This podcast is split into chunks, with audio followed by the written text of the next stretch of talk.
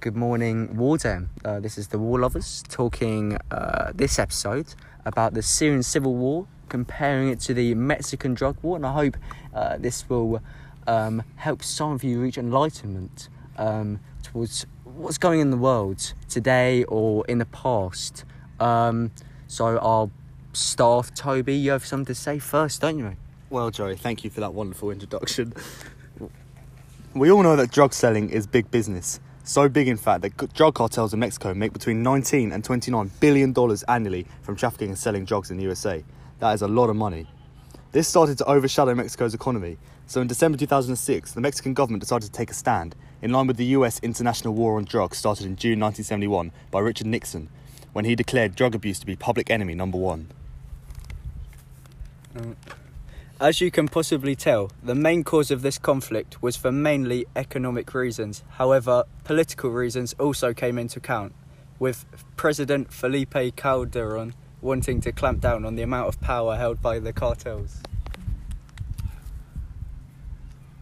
uh, following his election in 2006, wasn't it? Uh, President Felipe Calderon declared war on the cartels, using the military and firing hundreds of corrupt police officers. The government's principal goal was attempting to reduce drug related violence. The Mexican government asserted that their primary focus was on dismantling the powerful drug cartels rather than on preventing drug trafficking and demand, which was left to the US. The US was more focused on the great economic cost coming from drug trafficking. This cause of the conflict, some could say, is almost the complete opposite to the Syrian civil war, which started through protests calling for Bashar al Assad's removal as the president of Syria.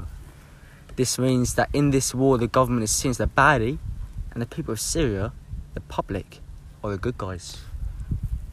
Wow, you wouldn't have expected that, would you? It's like a Bond movie, isn't it, Tom? Yeah, it is a bit like a Bond movie. I do love a bit of Daniel Craig, mate. Uh, so why were they protesting?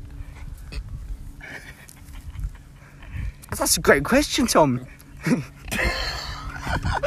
Leave it running, leave it Like a little bit of Daniel Craig.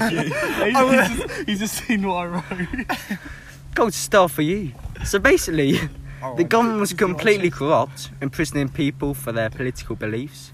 So the people of Syria stood up to this by protesting for freedom and to abolish the emergency law, which had been going on for 48 years.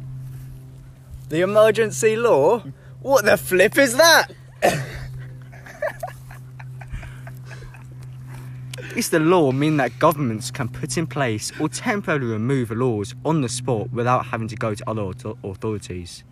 This includes the power to amend or suspend legislation, although not amend the Civil Contingencies Act itself or the Human Rights Act, of course. Anyway, the government retaliated to these protests in, well, one of the worst possible ways with violence.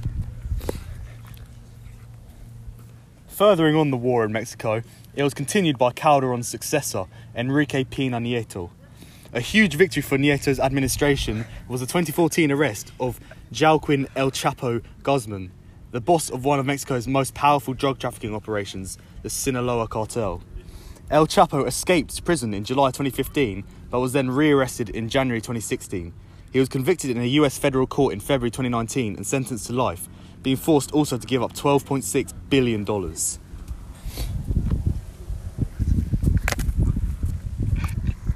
The war uh, involves over 100,000 individuals in the cartels, 260,000 Mexican soldiers, and 35,000 federal police.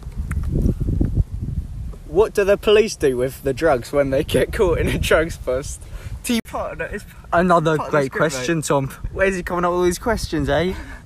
Well, first they confiscate it, during the arrest, of course. then the drugs are sent into evidence and kept until the trial is over.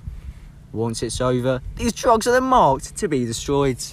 Well, marked to be destroyed is different from actually being destroyed. This is why thousands of police officers were fired at the start of the Mexican drug war. That's a great point, Toby. The conflict is still ongoing now and has little in common with your typical war. It has involved no man to man combat, but instead has drawn in the general public through cartels carrying out small organised crime throughout Mexico. Therefore, it's very hard for the government to keep tabs on it. The military has been looking to intervene, attempting to dismantle Mexican cartels. there has been very little conflict to note. However, some drug traffickers and organised crime syndicates have been arrested, and organised crime has been carried out by some of the cartels. Don't forget, 62,000 people have gone missing since the start of the drug war. This Mexican drug war is quite different to the Syrian civil war in that the militias were formed to fight the Syrian government and their allies, but in Mexico, it was just the Mexican and US police forces with help from the military who were having to fight the cartels. Syria is being supported by Russia, Iran, and Shadow Raid Legends, our sponsor for this video. Just speak right about Shadow Raid Legends. Uh, it's a great new mobile game which you can download for free. Get it now on the App Store or Google Play. Thank you, Adam, for that. Well, thank you. For And if you use the code WAR, Syrian Civil War, or Mexican Drug War, you can get your own legend. Oh, well, thank you for that, Adam. That was indeed very kind of you to sponsor our video today. Hezbollah, a Shia Islamist political party in Lebanon, and the opposition are called the Syrian Coalition and are being supported by Britain, France, the US, Turkey, and the one and only Saudi Arabia. Anyway, back over to Mexico. The military was very successful in clamping down on personnel associated with crime, with only 11 of the 37 most wanted drug lords still at large in Mexico by the time Calderon resigned. Although 12,406 additional drug related homicides took place between 2007 and 2010. And the government struggled to stopping cartels as they proved to be well connected and well trained in manipulating the many. Well, back to the similarities. Both wars created many casualties and impacted multiple countries. Yeah, but there have been about 50,000 casualties recorded and somewhere around 410,000 refugees attempting to flee Syria. This is impacting the economy of many European nations, specifically Germany, who took in lots of refugees to help replenish their population. Well, that's all for this podcast. Thank you for listening and see you next week, possibly for our next podcast. Get Rachel. Next week, we'll be talking about the war in um, the new Raid Shadow Legends game and comparing it to World War One.